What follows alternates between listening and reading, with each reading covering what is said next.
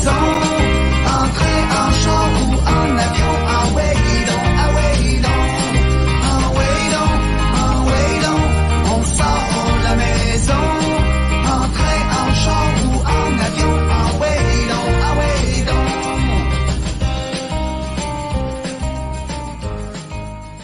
Au lundi de la semaine du travail, congé du travail, on sait plus trop comment ça s'appelle. Bref, euh, bon lundi à tout le monde. Euh, septième épisode des Buts remplis, troisième saison. Et aujourd'hui, on réserve l'émission euh, au Capital de Québec parce que hier, ils sont devenus champions de la saison régulière. Donc, c'est tout un, encore une fois un événement à Québec. C'est incroyable ce qui se passe là-bas. Euh, on a battu un record d'assistance encore cette saison.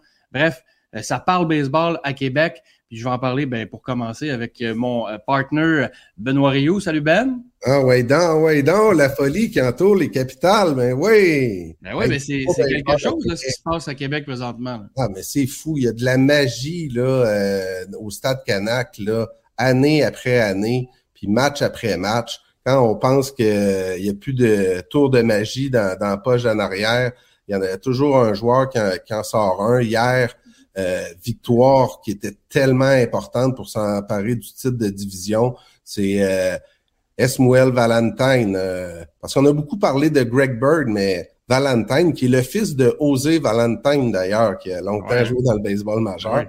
qui lui-même a joué avec les Phillies de Philadelphie, a fait le coup sûr de la victoire là, pour s'assurer du titre. Puis ça, c'est énorme les conséquences qui sont reliées à ça, parce que dans le fond, on évite euh, le match sans lendemain. Euh, qui aura lieu mardi entre euh, le New Jersey et euh, Sussex County. Puis en Ouais. plus, ben, on garde euh, nos meilleurs bras pour le début de la Ben, demi-finale. je pense que c'est surtout ça qui est important, c'est que tu n'as pas utilisé tes meilleurs éléments pour le match suicide et là, tu es obligé, tu es comme amputé de ces joueurs-là pour la série d'après parce que ça vient vite, là, la, série d'après.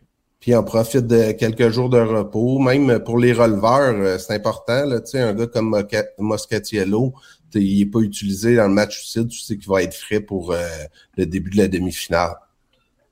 Fait que Ben, on, on a deux invités avec nous. On a Charles Demers, directeur général des Capitales, et Marc-Antoine Lebreu, un joueur des Capitales avec nous. Donc, euh, messieurs, ben, d'abord, félicitations pour le championnat en saison régulière. Merci. Comment comment on, comment on s'est senti hier après euh, Marc-Antoine? Tu étais là euh, sur, de- dans le vestiaire, dans, dans l'abri, sur le terrain? C'était quoi l'ambiance hier qu'on a réussi avec euh, deux points en neuvième à revirer la situation et aller chercher le, championnat de la saison? Ben, c'est sûr que, surtout comme dernier match de la saison, on savait que c'était vraiment, c'était vraiment serré le, classement, puis euh, de la manière que si on voulait gagner euh, la saison régulière. Puis hier, de, la manière qu'on a réussi à le faire, c'était assez incroyable. je trouve, de gagner euh, le dernier match de la saison régulière sur un walk-off comme ça, en perdant par, par un point. Le- L'ambiance dans le vestiaire après, pour vrai, était vraiment le fun avec les gars, puis on a eu vraiment, on a eu vraiment du plaisir hier soir.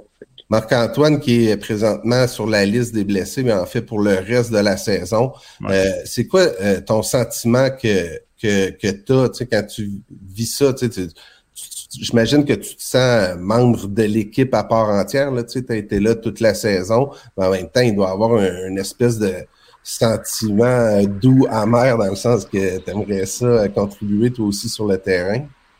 Ben, c'est sûr que j'aimerais ça, j'aimerais ça jouer avec les, avec les gars. euh, c'est sûr que ça a fait, ça fait mal personnellement quand c'est arrivé, mais je vais passer au travail, puis je vais, je reste avec l'équipe, peu importe, puis j'essaie de trouver un moyen de- d'aider les gars, puis je garde une bonne attitude avec les gars, puis je vais toujours les cheer up, peu importe. Vont-tu te permettre de voyager sur la route aussi avec l'équipe? ben, je, je pense que oui. là. Charles, tu Ouais, Charles pourrait répondre peut-être. Ouais, ouais, ouais, on a eu une discussion par rapport justement. Les gars, hier, euh, après le match, me demandaient on va-tu pouvoir y aller, on va-tu pouvoir y aller? Mais la réponse, c'est oui. là. Tu sais, je pense que au-delà de, de, de pouvoir pas jouer sur le terrain, je pense que ce sont des éléments importants, vraiment, vraiment importants pour l'équipe, pour l'esprit d'équipe, pour euh, je pense que les, les blessés des dernières semaines, là, Carl Crowell, euh, Marc-Antoine, euh, Émile Bois, je pense qu'ils font partie intégrante de l'équipe. Ce sont des morceaux très importants. Je pense qu'ils se doivent de faire le voyage.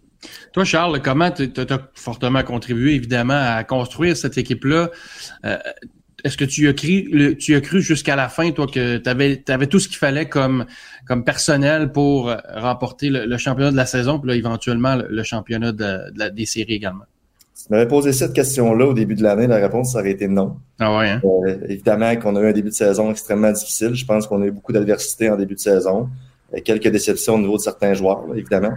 Euh, la bonne nouvelle, c'est qu'on a un manager qui est incroyable dans son travail, qui est capable d'aller chercher des éléments clés à des moments opportuns. Je pense qu'on a trouvé une façon, l'ajout de Castro en début, au début du mois de juin, il est venu complètement changer le portrait, je pense, de, l'organisation, de l'équipe au niveau offensif. Je pense que l'ajout de, de, trois lanceurs là, également, là, euh, euh, ça, ça, fait en sorte qu'on avait des partants de qualité. Ajoutons à cela l'arrivée un petit peu plus tardif, tardive des, euh, des Panaméens. donc, je pense que là, au match des étoiles, quand on s'est regardé, on a dit, bon, là, on est plusieurs matchs derrière pour une place en série. on se doit de, on se doit de travailler fort, on se doit de, on, était confiant à ce moment-là d'avoir l'équipe là, pour pouvoir là, se qualifier pour les séries. De la finir premier, du classement général de la Ligue frontière, euh, je pense que peut-être pas nécessairement à ce moment-là, mais oui, euh, dans les dernières semaines, on y croyait plus que jamais. Puis euh, les, les, astres se sont alignés comme, comme il le faut. Tu parlais, à Charles, des Panaméens, là, c'est Fuentes et Saldana qui font tellement un travail incroyable sur la butte. Je parlais en, en ouverture de l'importance de miser sur ces joueurs-là dès le début des demi-finales. Il y a des avantages qui sont tellement, tellement importants avec la victoire euh, d'hier. Euh, c'est fou. Puis tu sais, tu as parlé du travail incroyable de Patrick Scalabrini, le manager, qui est un gérant sur le terrain, mais qui est comme euh, recruteur en chef. Puis, je veux dire, il y, a, plusieurs chapeaux. Puis, je peux pas m'empêcher de, de revenir sur une dernière fois, sur la défaite par défaut, parce que c'était tellement incroyable hier qu'il y a eu la victoire, puis tu sais, Pat Scalabrini, je le connais personnellement, tu sais, puis je le sais que c'est un gars fier, puis je le sais que, tu sais, euh, souvent c'est un bout en train, puis il va... Euh, il va dire des blagues comme euh, ouais ma femme me le répète à chaque jour que je suis pas parfait tu sais, il va dire ça pour parler de l'erreur mais tu sais, cette semaine, là, je me mettais à sa place, puis j'étais comme tabarouette. Il devait mal dormir, tu sais, puis crime. En plus, là, pour les demi-finales, hier, là, l'épée de Damoclès est disparue, tu comprends? Parce que même pour les demi-finales, le, les capitales euh, euh, gagnent le match suicide, vont en demi-finale, mais t'as pas Fuentes pis ou t'as pas Saldana. C'est une conséquence indirecte euh, de l'erreur qu'il y a eu le 31 août en utilisant Bird au premier but. Tu sais, toi, tu le connais, tu le côtoies à chaque jour, Charles Pat. Honnêtement, là, dis-moi que ça a été une délivrance totale, tu sais, euh, la victoire d'hier. Absolument. Lui annoncer euh, que le match était sous proteste, c'était pas quelque chose de, facile nécessairement, on va se dire. Je pense que Pat, je pense qu'il est capable d'en prendre euh, au niveau personnel. Je pense que je pense que lui, son malaise, puis le, sentiment qu'il avait, c'était plutôt là, par rapport à ses joueurs, puis par rapport aux partisans. Euh, comment comment tu peux annoncer ça aux joueurs? Comment que tu peux annoncer ça aux partisans? Euh, Après ça, faut que tu répondes, faut que tu répondes par les victoires, il faut que les joueurs, euh, en quelque sorte, te protègent. Là. Sais, les joueurs ont super bien répondu à ça. Ça démontre, je pense, la force euh, de l'esprit d'équipe des capitales. Je pense que ça démontre aussi euh, l'adversité que les capitales ont. ça peut être une saison extrêmement facile où qu'on a tout dominé, ainsi de suite. On a passé par des hauts puis par des bas. Je pense que ça démontre par des blessures. Je pense que ça démontre là, euh, un support des joueurs qui, était indéniable, qui était super.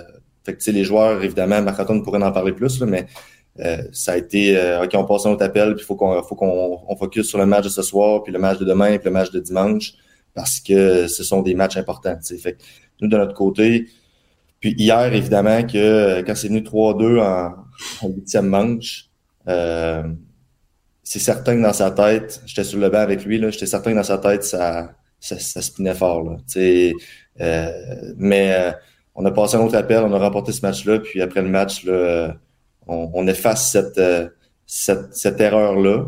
Puis euh, on passe, euh, on, se, on focus, on garde le focus sur euh, les matchs qui s'en viennent. Parce que Marc-Antoine, les joueurs n'en ont pas fait une grosse affaire, je pense, de tout ça, là, ultimement. Non, pour vrai, ben, c'est sûr que l'apprendre sur le coup, c'était Oh, oui.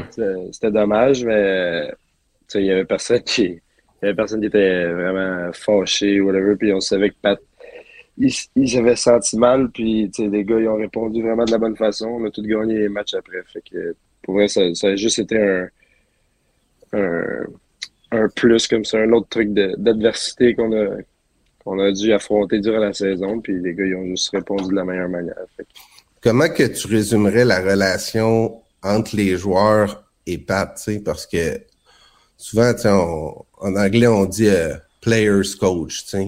Euh, dans le cas de Pat, j'ai l'impression que, un, c'est ça, mais à la limite, je dirais même qu'il est one of the boys, dans le sens que, lui, à la blague, il va dire, ouais, moi, je suis pas vraiment un entraîneur, je suis un cheerleader, mais c'est vraiment une tête de baseball, là, Scalabrini. Mais la relation entre les joueurs et cet entraîneur-là, tu tu vois pas ça souvent, euh, c'est un, euh, c'est un coéquipier, c'est le gérant, mais c'est un coéquipier en même temps. Ouais, euh, ben, tous les gars, en tout cas, pour la- de ce que je sais, je, je sais que tous les gars, on, a- on adore toute Pat. Euh, puis la relation qu'on a avec Pat, tu viens de le dire, c'est un, c'est un player's coach, puis il nous laisse faire beaucoup. On a beaucoup de, de latitude, on peut faire ce qu'on veut. Il sait qu'on est des joueurs professionnels. C'est ce qu'on aime beaucoup de lui. Euh, puis il est vraiment, il est vraiment nice avec nous aussi. C'est pour ça on est. C'est comme un, un, un de nos. C'est comme si euh, notre manager c'était comme un de nos, nos joueurs, là, un de nos chums aussi. Puis c'est ça la. C'est ça qui est le fun d'être avec Pat. Puis euh, il nous traite vraiment bien aussi. Fait que notre relation est vraiment bonne avec Pat. Oh, ton micro est fermé. Ouais, c'est ça que je viens de me rendre compte. Moi, les boys, je, je voulais, parce qu'on a battu un record de, de, de- d'entrée au guichet, si on veut, euh, cette saison, là, un nombre de records de spectateurs qui ont assisté au match au stade municipal. Comment on réussit à, à renchérir ça à chaque année, Charles, que les spectateurs sont de plus en plus intéressés à venir voir les capitales? Euh, parce que la, la, la fièvre du baseball, ça date pas de cette année là, à Québec. Je pense que l'important, c'est de jamais prendre ça pour acquis. Tu sais, euh, jamais prendre nos partisans pour acquis, jamais prendre notre produit pour acquis. Euh, tu sais, évidemment que notre, notre slogan, c'est plus que du baseball. Donc, notre objectif, c'est évidemment d'offrir un happening, d'offrir un divertissement de qualité euh, à la population du Québec. Euh, puis, tu sais, on fait tout en notre possible pour analyser à chaque fin de saison, durant la saison morte, c'est quoi les, plus grands irritants euh, du stade. Donc, nous, de notre côté, on, est complètement toujours focusé sur comment on peut s'améliorer, améliorer le produit. Évidemment, cette mentalité-là ne date pas d'hier. Je pense que pour arriver là, ça prend un historique, ça prend des gens qui ont cru, ça prend des propriétaires qui ont cru, ça prend ça prend des championnats, ça prend des joueurs comme Éric Gagné, Pierre-Luc Laforêt, ça prend Jacques Doucet une année, deux années, trois années, quatre années. Ça prend euh, ça prend ça, ça prend du temps. Je pense également ça prend une belle compréhension, comme je disais tout à l'heure, de nos partisans. Faut, faut savoir qu'est-ce qu'ils aiment. Évidemment, ça prend une équipe et des joueurs qui sont impliqués avec la communauté, puis des joueurs qui veulent gagner puis qui se présentent à chaque match. Donc ça, c'est c'est euh, là, on est chanceux en ce moment. On a une, on a une belle belle saison de baseball. On vient de terminer premier l'année passée, on a remporté le championnat. Mais en 2019, souvenons-nous qu'on avait eu une, très, une saison très difficile euh, sur le terrain, mais les assistances quand même étaient, euh, étaient en augmentation comparativement là, à 2018-2017, qu'on avait également remporté le championnat en 2017. Donc, tu sais, je pense qu'à long terme, un produit sur le terrain qui est, euh, qui est mauvais, ça va, ça va impacter l'organisation là, grandement. Mais je pense qu'à court terme, euh, si par exemple les Capitales avaient une saison moins, moins euh, on va dire moins bonne un petit peu, je pense que les assistants seraient quand même au rendez-vous parce qu'on a un beau produit à l'extérieur du terrain qui permet de venir combler ça. Euh, donc, je pense qu'on a un bon mix des deux. On a des bons joueurs, on a des bons Québécois, évidemment. On a des joueurs de concession euh, à chaque année. On a des joueurs à qui euh, les partisans peuvent s'identifier, à qui peuvent communiquer également. Les joueurs sont super accessibles avec la population. Euh, donc, je pense que c'est un, c'est un tout.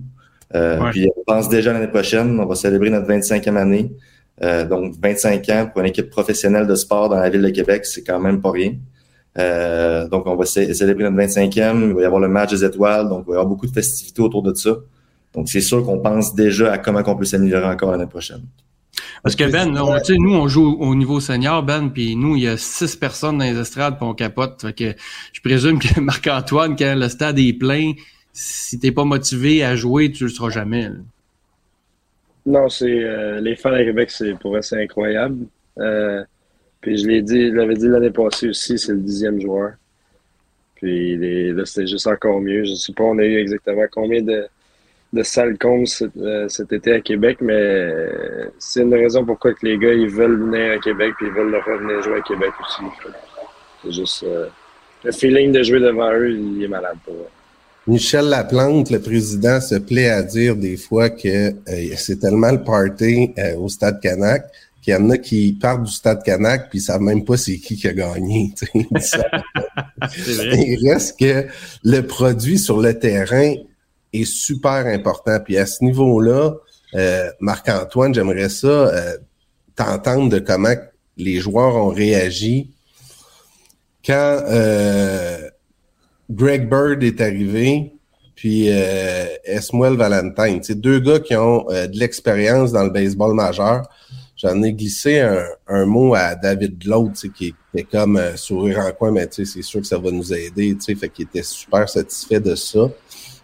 Puis, j'ai eu le, privilège de parler avec euh, Greg Bird aussi, qui pour lui, après toutes ces années-là dans les ligues mineures où il y a eu des blessures, ça y fait du bien d'arriver dans un club où que l'important, c'est pas tes, tes performances dans l'espoir d'être euh, rappelé dans le baseball majeur, mais c'est le baseball avec lequel il est tombé en amour, puis que c'est tous des joueurs qui évoluent ensemble dans le but de gagner. Tu sais, c'est ça qu'on voit dans la Ligue frontière. Tu sais, il n'y a, a, pas de d'individualisme. Tu sais, c'est collectif.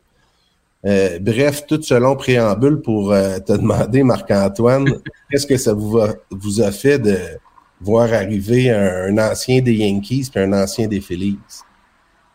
Ben, c'est sûr que au début, euh, tu es toujours. je sais pas c'est quoi le mot, tu es toujours.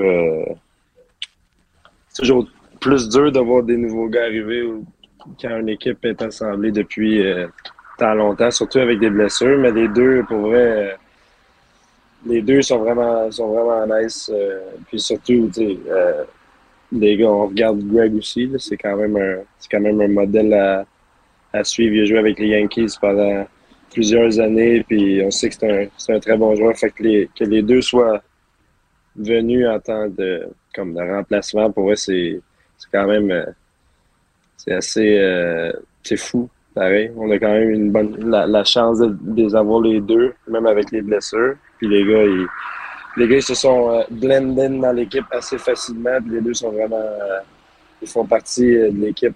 Ils ont fait partie de l'équipe dès qu'ils sont rentrés. c'est assez facile.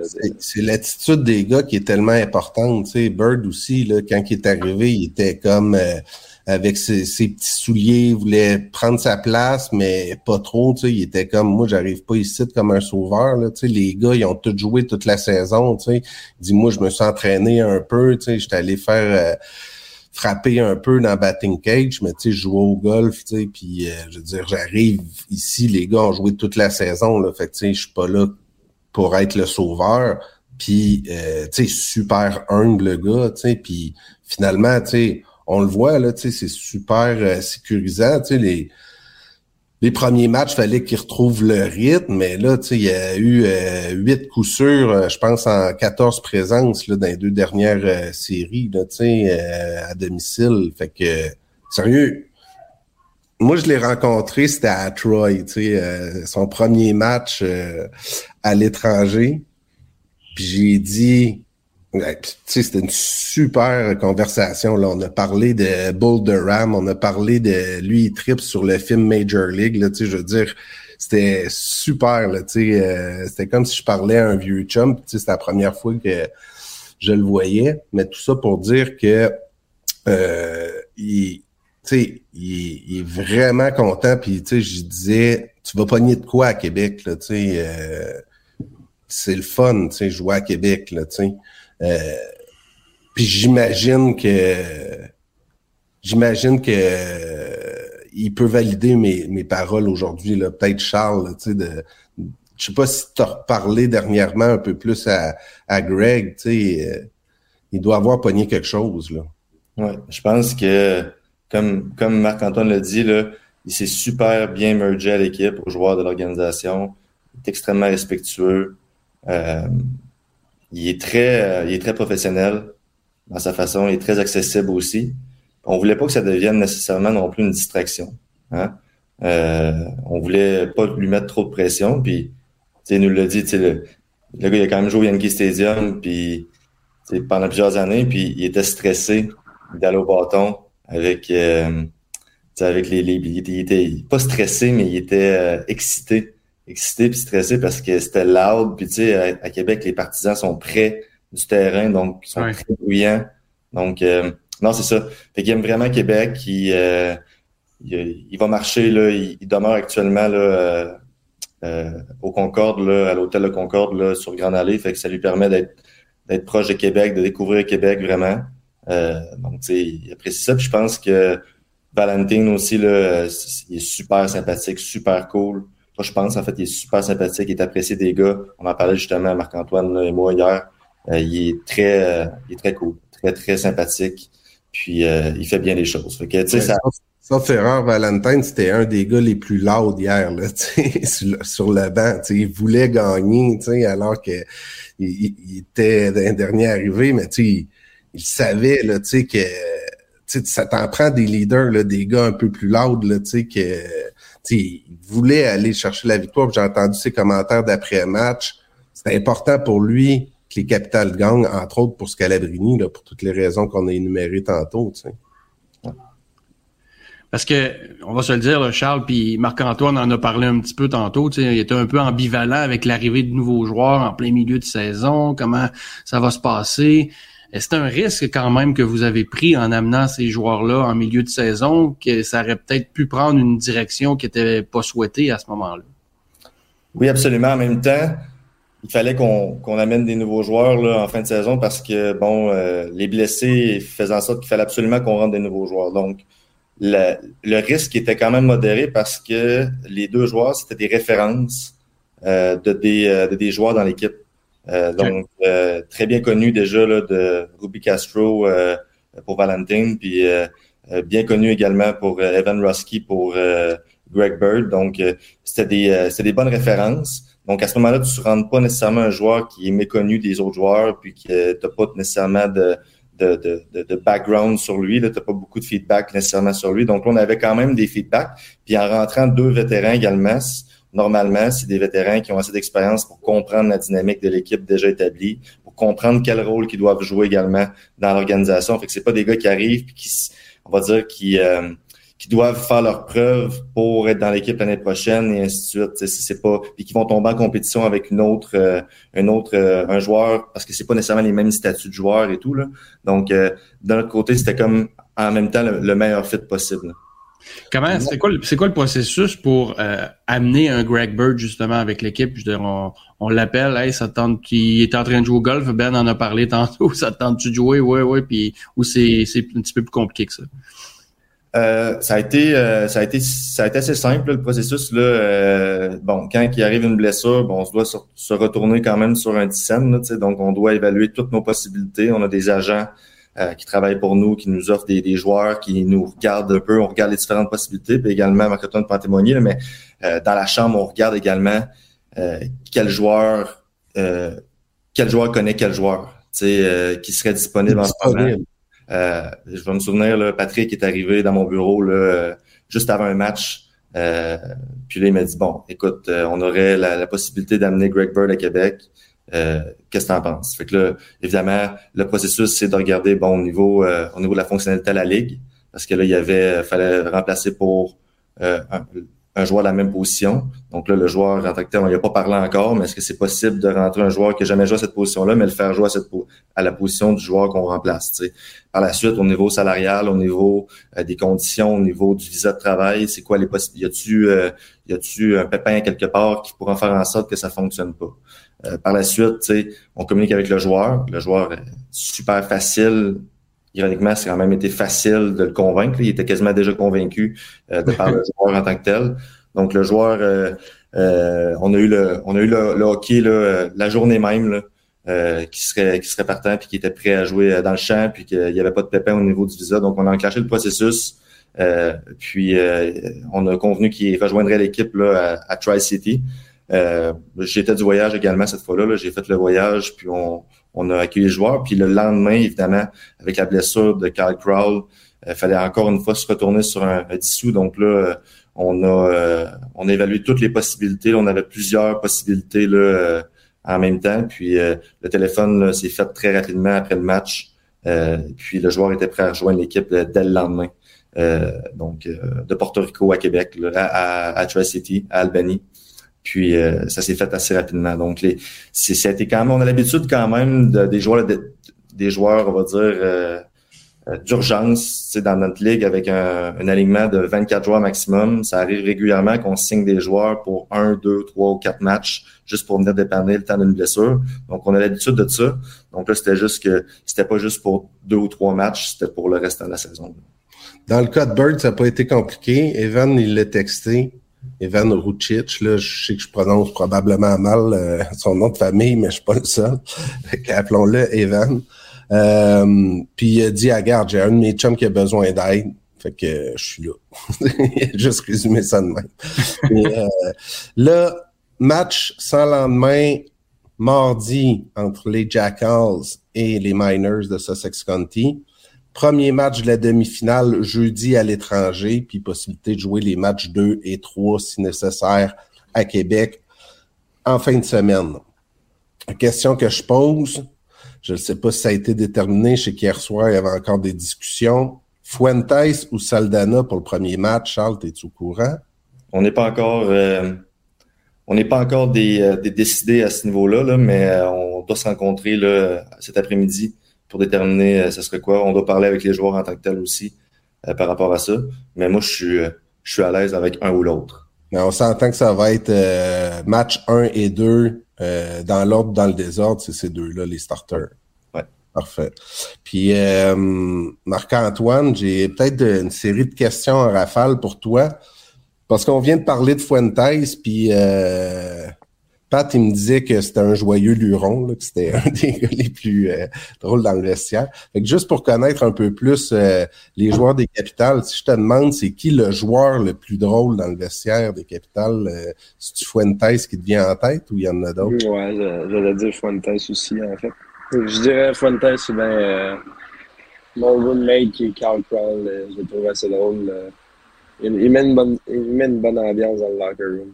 Excellent. Puis euh, si je te demande, c'est qui l'ultime coéquipier, là, dans le sens que tu le sais que ce joueur-là, un, il a du leadership, mais il va toujours être là, là pour ses euh, frères d'armes. C'est qui qui te vient en tête?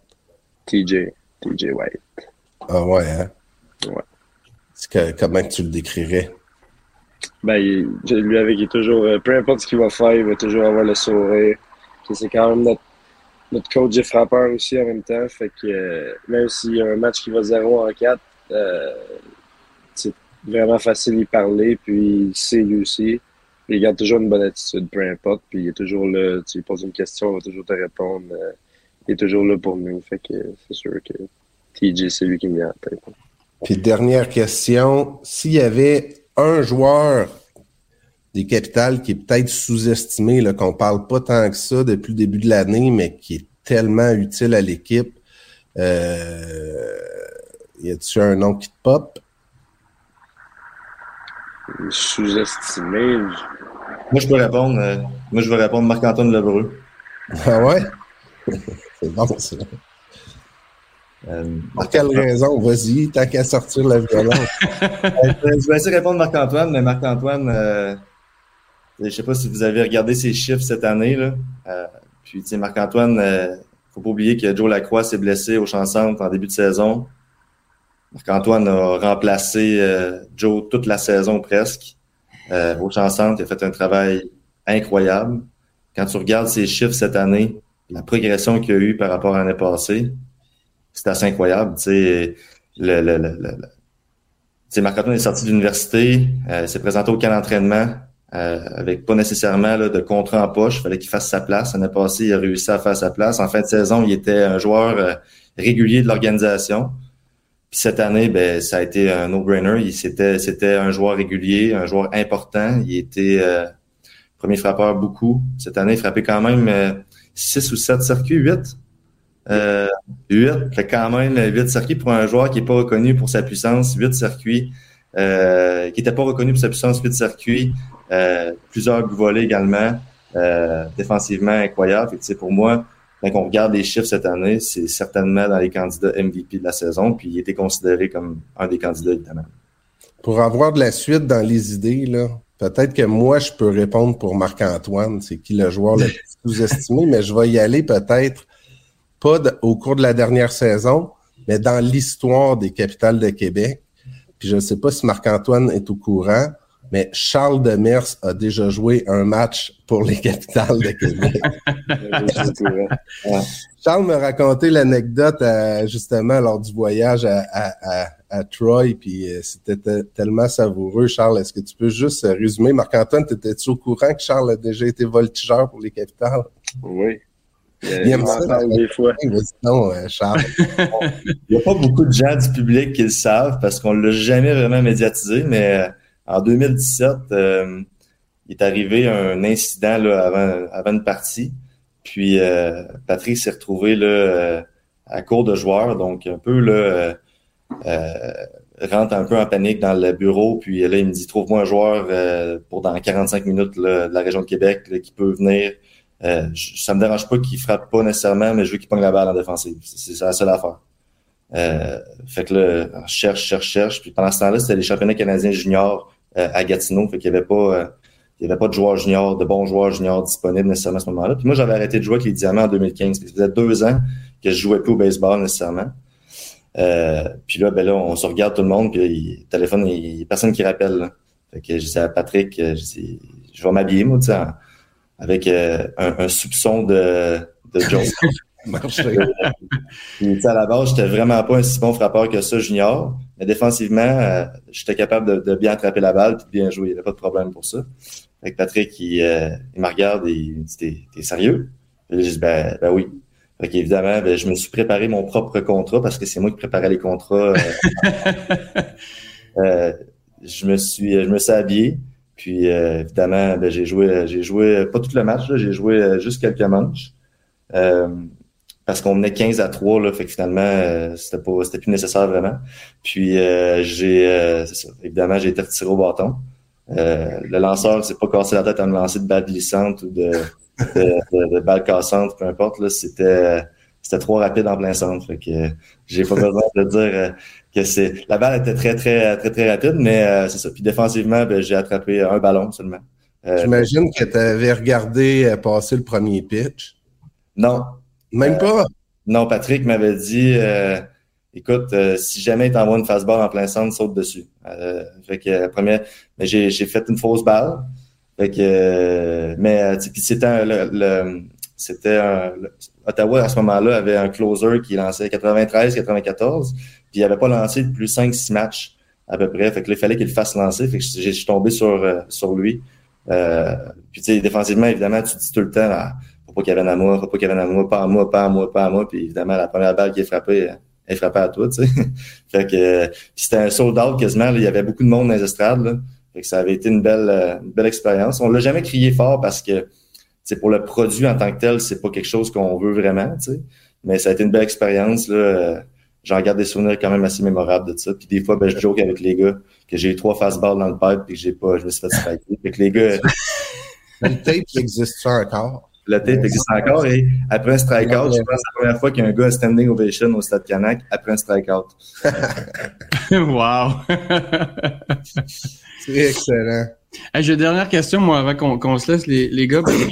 Euh, Marc-Antoine t'en a parlé tantôt, tu sais, puis Ben, tu lui as posé la question par rapport à l'ambiance. Puis je veux ramener ça aussi euh, aux jeunes joueurs. Ben, je suis impliqué dans le baseball mineur et tout ça. Puis à quel point c'est important l'ambiance dans une équipe? Parce que on voit souvent ça même au baseball majeur, on voit, voit souvent ça au niveau mineur. Quand l'ambiance est pas bonne, les performances, c'est difficile d'enchaîner les victoires, c'est difficile de voir de l'avant quand il n'y a pas trop de positif, quand il n'y a pas de fun dans l'abri. Et là, vous, les capitales, ben, ça a l'air être tout le contraire. Ça va bien, c'est le fun, l'ambiance c'est le fun. Sais, quand tu es capable de nommer qui, euh, qui a le plus de plaisir, qui, est le plus drôle, tout ça, à quel point c'est important d'avoir cette attitude-là, c'est ce genre d'attitude-là dans une équipe pour aller loin dans une saison, aller loin en cible? Vas-y, Marc-Antoine. Euh, ben, c'est sûr, moi je trouve ça vraiment. Euh, le, on parle de team chemistry. Euh, l'ambiance dans le vestiaire, c'est une des choses les plus importantes d'après moi. puis je pense que vous pouvez le voir au début de l'année dans notre équipe. On avait un peu moins de fun, pas juste parce qu'on perdait, mais le, groupe de, je sais pas, le groupe de gars qu'on avait au début, c'était un peu plus tough euh, avec l'ambiance. Puis pas qu'on s'entendait pas bien, mais tu sentais qu'il y avait quelque chose qui marchait pas euh, à la perfection. Euh, puis depuis, je dirais deux, deux, deux mois et demi au moins, les gars, on a juste du fun ensemble. Puis on se présente au terrain, on se présente au stade, puis on sait qu'on va avoir du fun, peu importe. Même si on perd, les gars ont du fun quand même. Puis c'est vraiment plus facile de jouer quand tu as du fun avec tes. Quand tu joues avec des chums, en fait, c'est vraiment plus facile de même. Puis je trouve ça vraiment important. L'ambiance puis le team chemistry, c'est un, facteur qui, qui définitivement fait gagner des matchs. Puis Charles, quand tu construis une équipe, est-ce que c'est quelque chose que tu prends en ligne de compte? Est-ce que tu vas peu préférer un joueur qui est peut-être moins talentueux versus un joueur qui va fitter plus avec le reste du groupe? Je dirais que c'est plus Patrick qui s'occupe de, de, ce volet-là. Moi, mon, mon, rôle en tant que tel, c'est c'est plus au niveau des statuts de joueurs, au niveau des, des, des, contrats de travail, au niveau de comment qu'on peut. Papa, il, choisit un joueur, il veut avoir un joueur en particulier. Moi, c'est de trouver une façon de de, de, de l'amener à Québec. C'est comment qu'on peut euh, comment qu'on peut l'amener à Québec. Évidemment que je challenge beaucoup Pat sur, sur ses décisions. On, on s'aide mutuellement euh, dans différents débats, dans différentes situations. Quand on construit une équipe, évidemment que ça ça doit prendre en considération tout ça. Euh, euh, le, le, joueur, souvent, on a, euh, on a une ligne euh, de statistiques qui nous permet de l'évaluer au niveau de, de, ses performances sur le terrain, mais on essaie toujours d'avoir une référence euh, puis d'avoir un, un, feedback de la part de, d'un proche, de la part d'une référence, de la part d'un, joueur qui a déjà joué avec. Donc ça, c'est vraiment important. Je pense que ça en est pour beaucoup. Puis je pense à la façon dont on essaie de traiter les joueurs dans l'organisation, que ce soit euh, les repas, les condos, les hôtels, la façon dont on traite nos joueurs. Je pense que ça joue également, ça, peut aider justement à cet esprit d'équipe-là, à cette, à cette chimie-là, parce qu'on on tente du mieux qu'on peut de bien traiter tout le monde, puis s'assurer que tout le monde soit bien dans l'organisation. Je pense que ça fait partie euh, de ça. Je pense qu'on essaie d'avoir un, un, mix également. Sais, faut, faut qu'on pense que c'est une équipe qui a quand même cinq nationalités différentes. Euh, donc, cinq nationalités différentes. Parfois, les cultures euh, divergent. Euh, donc, comment qu'on fait pour assembler tout ça ensemble, s'assurer que tout le monde, le style musical n'est pas le même pour tout le monde? Donc, dans la chambre, c'est quelle musique qu'on va mettre. par la suite, la façon dont on va, par exemple, faire les rooming lists. Donc, qui qu'on place ensemble avec les joueurs, dans les hôtels à l'extérieur, donc pour s'assurer qu'il n'y ait pas de clic nécessairement de vétérans, de clics d'une nationalité, d'une autre clic, ainsi de suite, que tout le monde puisse bien s'entendre là-dedans. je pense que ça prend ça prend ça prend des, des êtres humains ouverts, ça prend des êtres humains qui sont capables de de bien de bien comprendre les différentes réalités. Là. La musique dans le vestiaire, là, ça c'est un point majeur dans le euh, donc, c'est déjà le temps de, de, vous laisser aller, les gars, juste en terminant. Euh, match sans lendemain entre les Jackals et les Miners. D'un côté, les Jackals ont tellement de frappeurs de puissance. Je pense qu'ils ont six joueurs qui ont 20 circuits et plus euh, cette saison. Puis euh, les Miners sont complètement en feu, bien dirigés par Chris Widger, ont emporté leurs sept derniers matchs de la saison là, pour devancer les Boulders et les Valley Cats de Tree City. Euh, donc, il n'y aura pas d'adversaire facile. Est-ce que euh, on a une préférence ou j'imagine, regarde, ils feront ils feront ce qu'ils voudront, puis on, va prendre l'équipe qui va arriver? Charles, as-tu une préférence? Moi, j'ai j'ai pas de préférence. Euh, dans, le, dans le cas des Jackals, on les a battus là, plus de fois qu'ils nous ont battus cette année. Moi, je pense que ça joue sur le terrain, puis rendu à ce temps-ci de l'année, il y a des joueurs blessés, il y a des joueurs plus amochés, ainsi de suite. Fait que je pense que le, désir de vouloir gagner, puis euh, le match sur le terrain va, va faire foi de tout, en fait. Là. Fait que, j'ai pas, euh, moi, personnellement, présentement, j'ai, j'ai pas de, j'ai pas de préférence nécessairement. En, relançant la question à Marc-Antoine, parce que lui, il est joueur, des fois, ça fait plus plaisir de battre un adversaire qu'un autre. Qu'est-ce que quelle équipe t'aimerais mieux que les Capitals battent en demi-finale? Les Jackals ou les Miners? C'est lesquels que t'as le plus? Les Jackals, clairement. On fait avec leur euh, gros frappeur. Mm. Excellent, j'aime ça. Hey, merci messieurs de, votre temps ce matin. Euh, bonne chance pour euh, la suite des choses. Puis euh, on va inviter évidemment les gens. ils le font déjà depuis le début de la saison, mais à remplir le stade pour pour les séries et les éliminatoires. Merci les boys. Merci, à vous. Merci. Ben, c'est vraiment euh, intéressant, puis ça va être vraiment intéressant à suivre euh, la prestation des capitales en, en série. Euh, c'était toute une fin de saison, donc j'ai hâte de voir si ça va, tu sais, si le, feeling, si l'envolée des derniers jours va se traduire en victoire aussi en séries éliminatoires. Ben, exactement. Puis tu sais, quelque part pour la santé du baseball au Québec, on ne peut que souhaiter du succès au capital. Absolument. Chaque, euh, chaque, euh, chaque match local est tellement important puis est susceptible de d'aller chercher un nouveau fan de baseball ou deux ou trois ou quatre. Là, euh, c'est fou l'ambiance. là. hier, c'était incroyable. Il y a eu de la magie. Ça s'est terminé sur un coup sûr gagnant de Valentine. Puis ça va être intéressant de voir euh, qu'est-ce qui va arriver euh, lors des éliminatoires. Les capitales sont champions en titre, puis il peut juste avoir d'autres magies là, dans les prochaines semaines. Ça va être super intéressant à suivre. On se le souhaite. De toute façon, on voit que le baseball est en santé. Quand on vient de passer une quarantaine de minutes à parler juste des capitales parce que l'engouement est là, les gens veulent en entendre parler, on veut en parler, on veut savoir ce qui se passe avec eux. Donc, ça fait juste refléter que le baseball est en bonne santé au Québec. je pense que c'est un peu la même chose dans beaucoup d'associations au niveau mineur aussi. Excellent. Puis euh, si euh, si les gens qui ont écouté l'épisode, vous avez aimé ça, n'hésitez pas à partager sur les réseaux sociaux. Là, Un podcast comme celui-là, euh, ça permet des fois d'aller un peu plus en profondeur là, sur des sujets comme, comme celui des capitales. Donc, n'hésitez pas, pas à partager les buts remplis, hein, ouais, donc. Hey, ben, on se revoit bientôt. Prochain épisode. Sinon, ben, attention à vous autres et euh, bonne fin de saison, puis euh, bonne chance aux équipes qui sont en série présentement un peu partout au Québec. Ouais, dans les ligues seniors. ouais. Tout as-tu déjà fini, non? Non. OK, moi non plus. Bye. Bye.